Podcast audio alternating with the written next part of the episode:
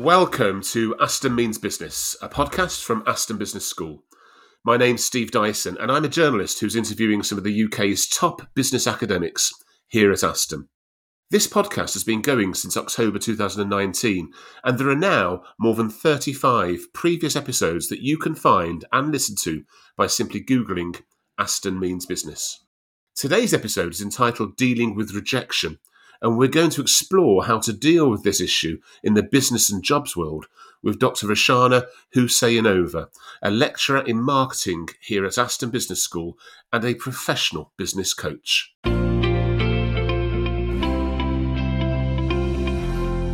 Hello to you, Rushana. Hello, Steve, and thank you for having me. No problems. Let's start, Rushana, by finding out a little bit more about who you are, your academic background, what brought you to Aston, what you teach and research here, and also tell us a bit about your coaching business. Yes, with pleasure. So, I'm lecturer in marketing and sales, and I teach marketing and sales related modules on um, for our undergraduate students, postgraduates, MBAs, and on the government funded Help to Grow program to businesses. So, my PhD and my research interests lie around salesperson motivation and uh, sales uh, qualities and success factors. And my PhD was on actually how we can combine intrinsic and extrinsic motivation.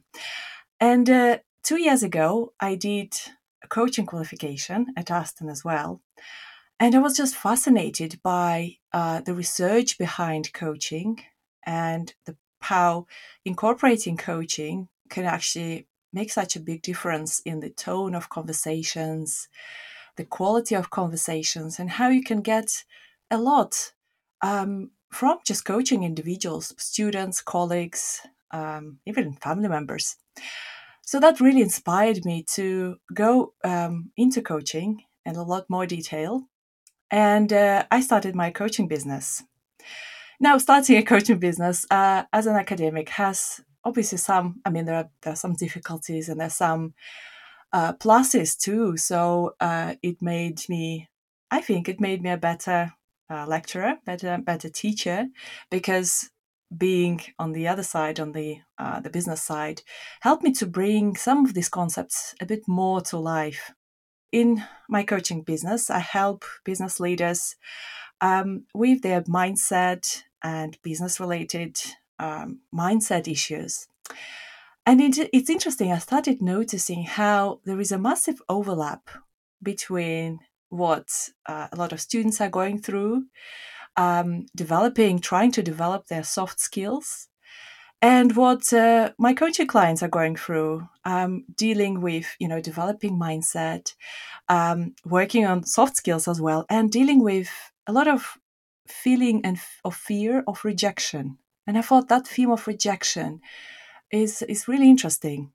Before we look at how you suggest people should deal with rejection, Rushana, let's just consider that feeling itself. Why is rejection so hurtful to us? Well, this is really interesting, and there's um, uh, a lot of research around this. If you look at our evolutionary brain, so in the far distant past, our ancestors, uh, so cavemen, so to speak, they obviously lived in tribes, and being part of the tribe was important for just basic survival. So if you're rejected from the tribe, that means you, you're sent away from that safety of being around your people.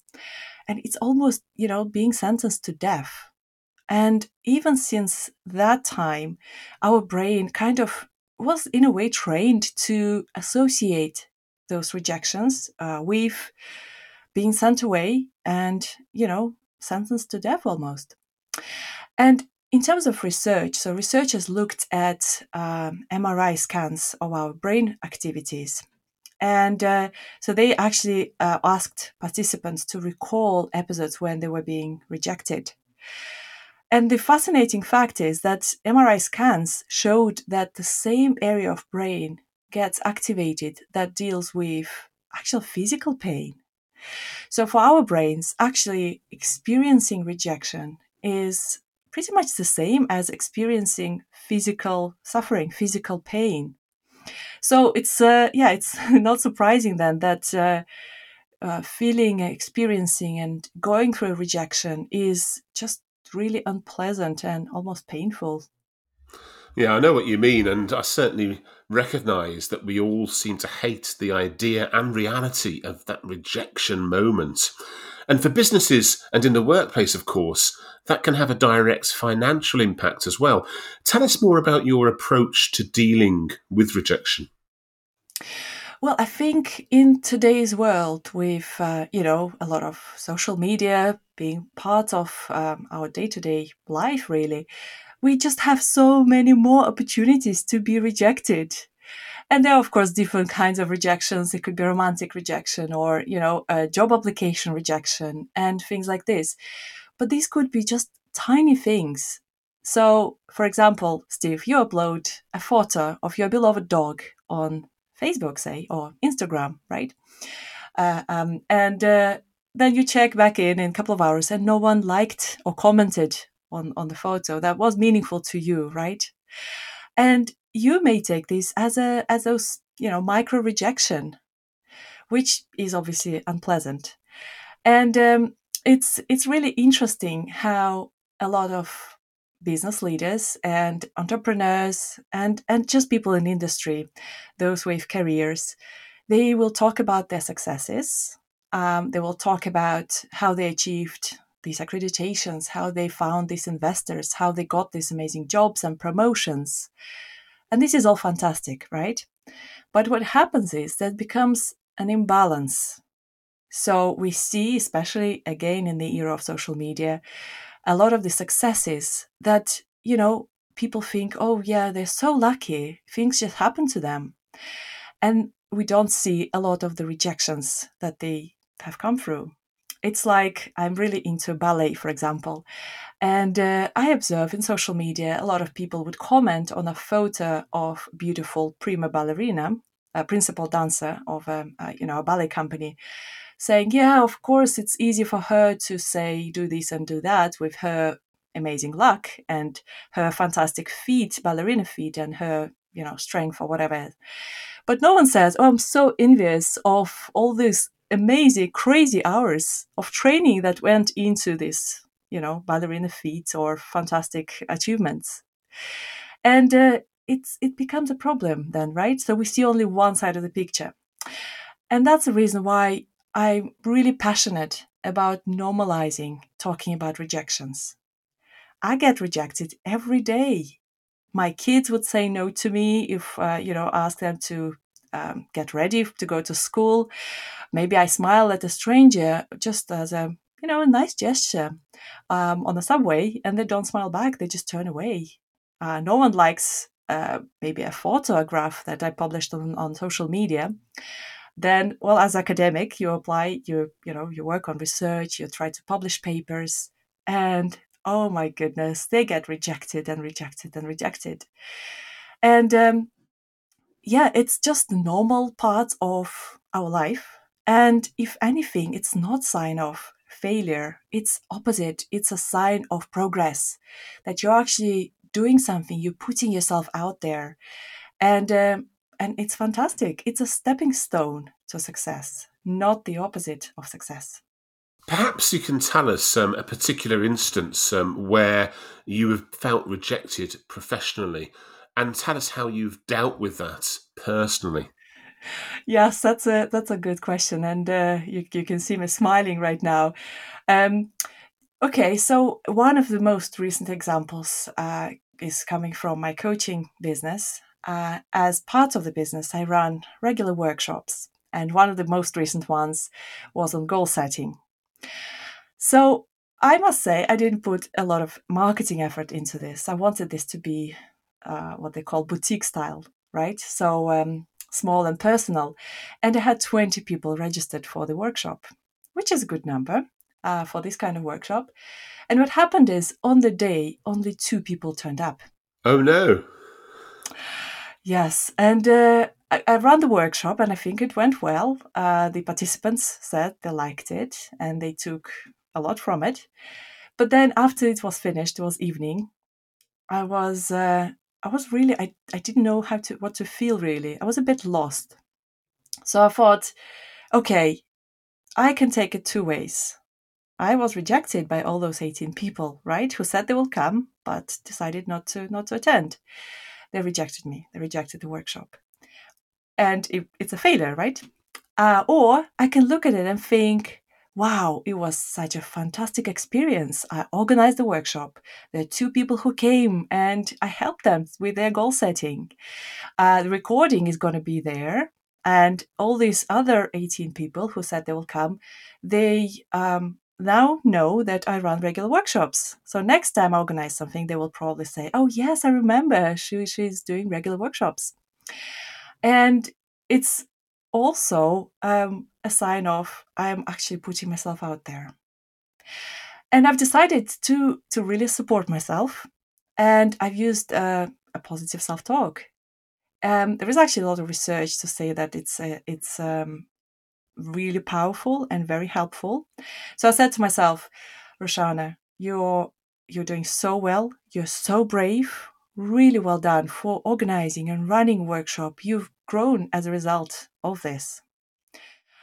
And then I just found myself, you know, my how my spirits have lifted, and um, yeah, it didn't feel so you know person like a personal rejection anymore so that reframing and working on the mindset um, is is really really helpful. So, Steve, uh, how about you? When was uh, you know when were you rejected? Uh, oh my recently? gosh, that's a big question, isn't it? Um, but I guess there's one instance recently when, um, in the last nine years, I've been um, a board member for a housing association.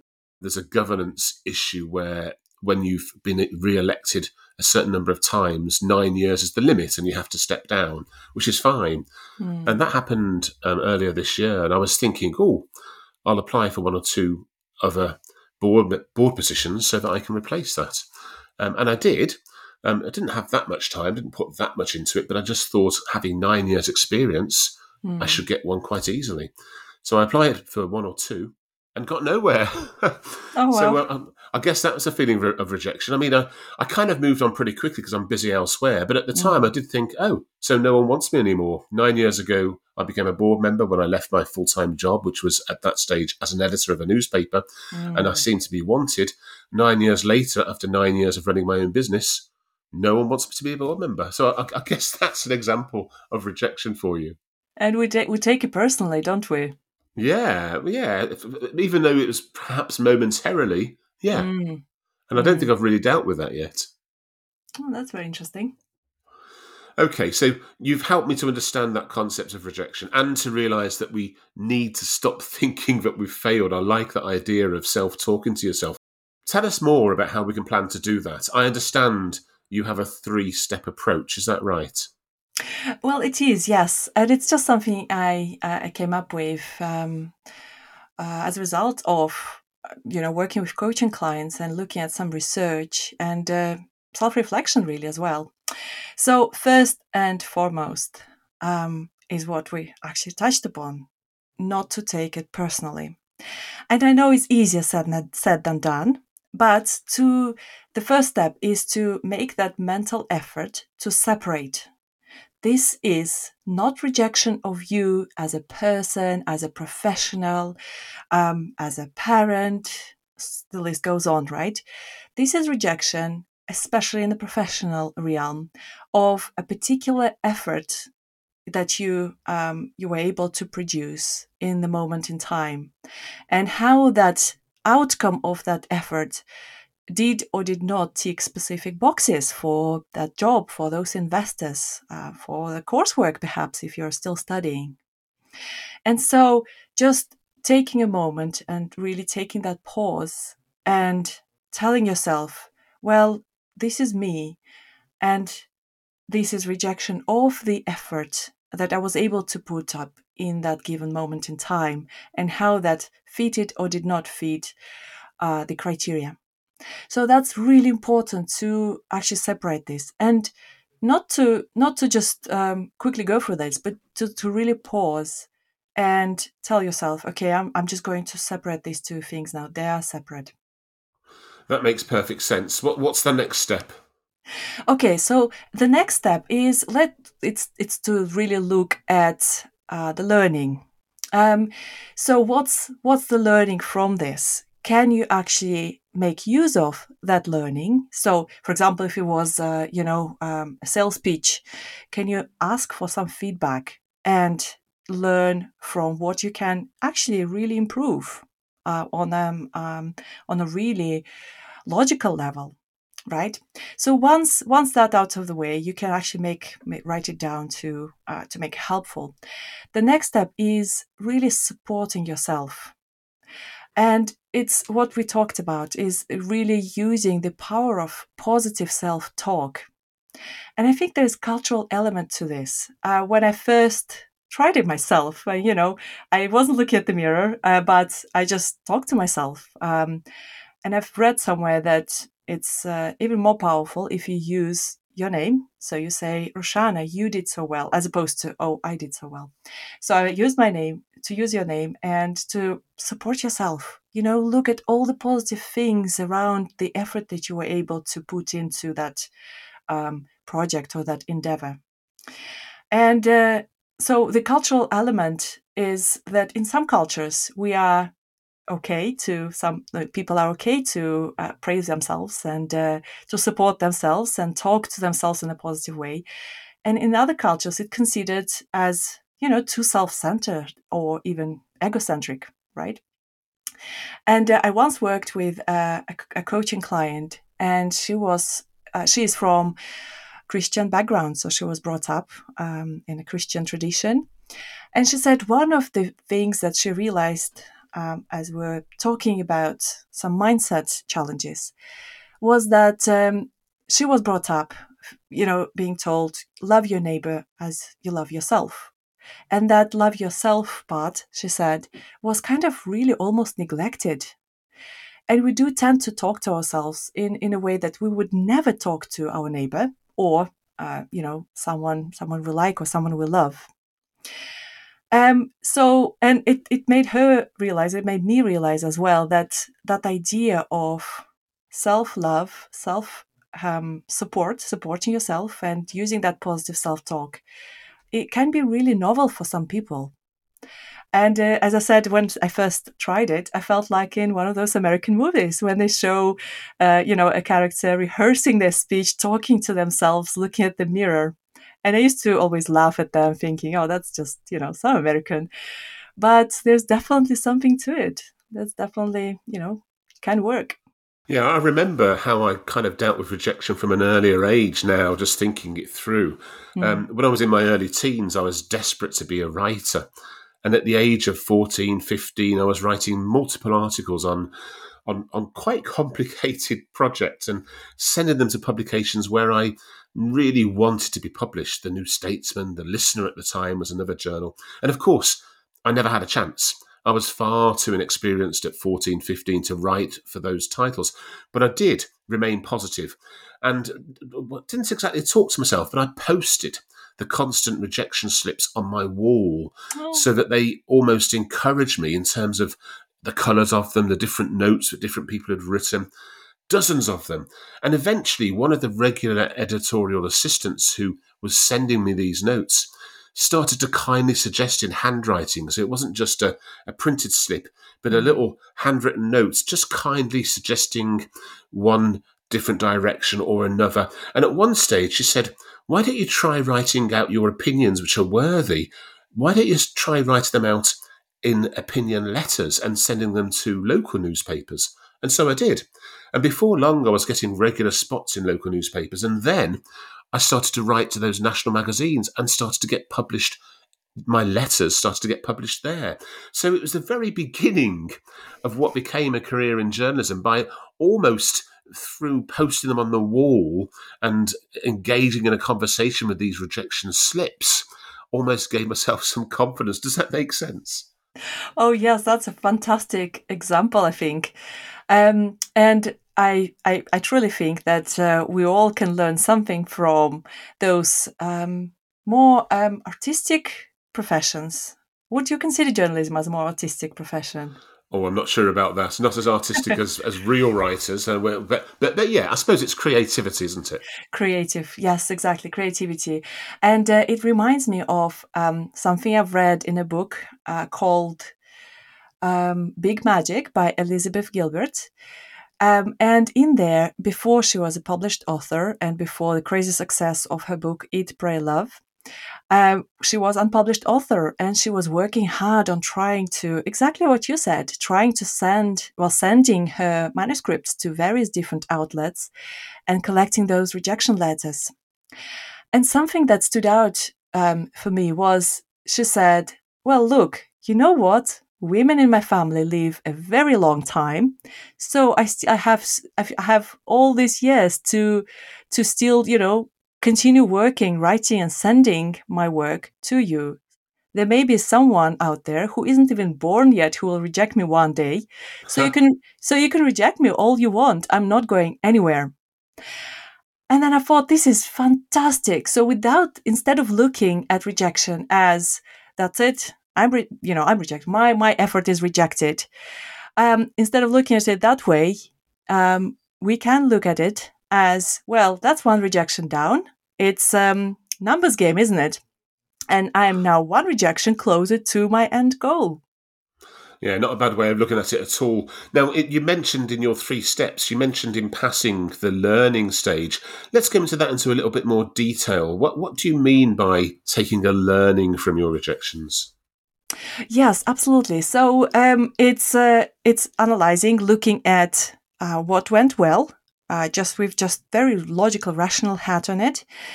Um, what didn't go so well, and the way to look at it is always what you can improve. Not to look at oh that went horribly wrong, but what can I do to make next time the same thing work out better for me? Um, and then recording it, that always helps. So lessons learned isn't just a tick box exercise because when we write things, our brain structures information more efficiently in a different way. That's why writing things down is, is very valuable, really. Um, and then, if possible, if you're confident enough, uh, sharing that with, with the world so that one day when you succeed, there will be a balanced picture, uh, maybe on LinkedIn or on other platforms. That's a great approach that you've explained, Rushana. And we do sometimes, though, don't we, need to know when to stop. I mean, if there's a particular job or a particular sale or a particular opportunity we're after, and we get rejection after rejection after rejection, surely at some point we need to say, I'm not getting that one. Let's move on. Is that right? Well, that's um, that's a really good question, Steve. And I the, the truth is I don't know whether there is, you know, where there is correct one correct answer to this.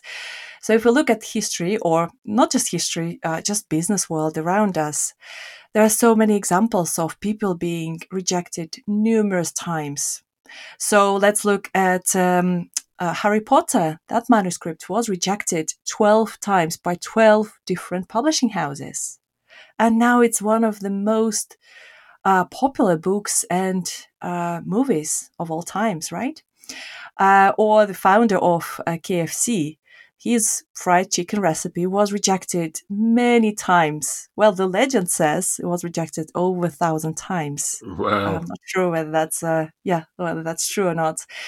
And I guess it's um, it can be context specific if this is something that you absolutely want to to do, if this uh, career this is a career path you absolutely want to pursue, then you know just keep going. And if at some point you realize that you are happier actually not doing it, not um, trying to um, to be to, to achieve that goal, maybe it's time to reflect and um, come up with alternative, more creative strategies, perhaps. Um, it's like with job applications. So uh, a lot of people might be applying for jobs, right? And uh, with job application, if you get to the interview stage and um, you know the the the actual application is rejected after all, there's so many, there's so much that you can learn from that, and there's so much that you can take away from that. Um, if it's your dream job, then would you say, uh, oh no, I'm not, uh, it's not meant to be? It's like with a child who is learning how to walk after they fall down a few times. Um, it's unlikely they would say, oh, it's not for me, you know, I'll just keep, uh, keep on crawling or, you know, sitting down. Yeah, I, I, like that last answer about a toddler. Um, we've got a, a, new grandson who was in China at the moment, so we don't see him, haven't seen him at all because of lockdown. But we watch almost daily videos of him trying to turn over. And he's oh. five months old now and he's nearly there, but he must have tried, I don't know, 60, 70, 80 times to turn over. And he gets frustrated in his face because he can't quite turn over. But the other day, he made it and suddenly Yay. he was there. So after 60 or 70 attempts, he turned over. Now, I know it's not exactly comparable to applying for a job or to um, applying for or marketing a sale in a business, but it has some kind of connection, doesn't it? If you carry on trying, you do get there in the end. Look, one final mm. question to you, Rushana. This is a huge mm. subject, this dealing with rejection. So, if there's just one thing that you want listeners to take away with them, what would it be? Um, one thing well, can I say two things actually, Steve? Of course, of course. Yes. I'll let you. Thank you. So, one thing is um, rejections and talking about rejections. Well, rejections absolutely normal part of life. Um, there's nothing shameful about it. And it's, if anything, it's a stepping stone to success. It's not the opposite of success. It's um, just one rejection out of the way, on my way to achieving my goal uh, talking about rejection is about rejections is really important because it normalizes it for everyone else in this culture where you know we'd like to mainly talk about our successes and how amazing things are in our lives then uh, it just brings it that that that balance and the second thing is i think also another balance is in talking about both rejections and failures and successes. Because what I observe now sometimes that um, some people would choose to concentrate only on the things that didn't work out. And there's some comfort in that, I guess. Um, but also talking about successes and things that went well is almost um, almost as important. So having that balanced approach, and I think that actually brings me to the idea of being authentic self. So, not sugarcoating things, not hiding some of the imperfections, but just being authentic and and true to yourself and normalizing having that balance in life. I think that's really important and something I'm really passionate about. Dr. Rushana Khusainova, a lecturer in marketing here at Aston Business School. Many thanks for joining Aston Means Business today. Thank you very much. It was my pleasure. And thanks out there to our listeners um, who've joined us on Aston Means Business, an original podcast for Aston University. Remember, if you've enjoyed today's episode, you can find earlier episodes by simply Googling Aston Means Business. And if you're interested in studying anything to do with business, finance, and economics, why not check out what Aston University has to offer at aston.ac.uk forward slash courses. We've also got a podcast series called Society Matters, which interviews top academics at Aston's School of Social Sciences and Humanities about current issues and concepts which shape our world and the way that people live. You can find those episodes simply by Googling Society Matters Aston. Meanwhile, we'll be back soon with more interviews with some of the UK's top business academics here at Aston.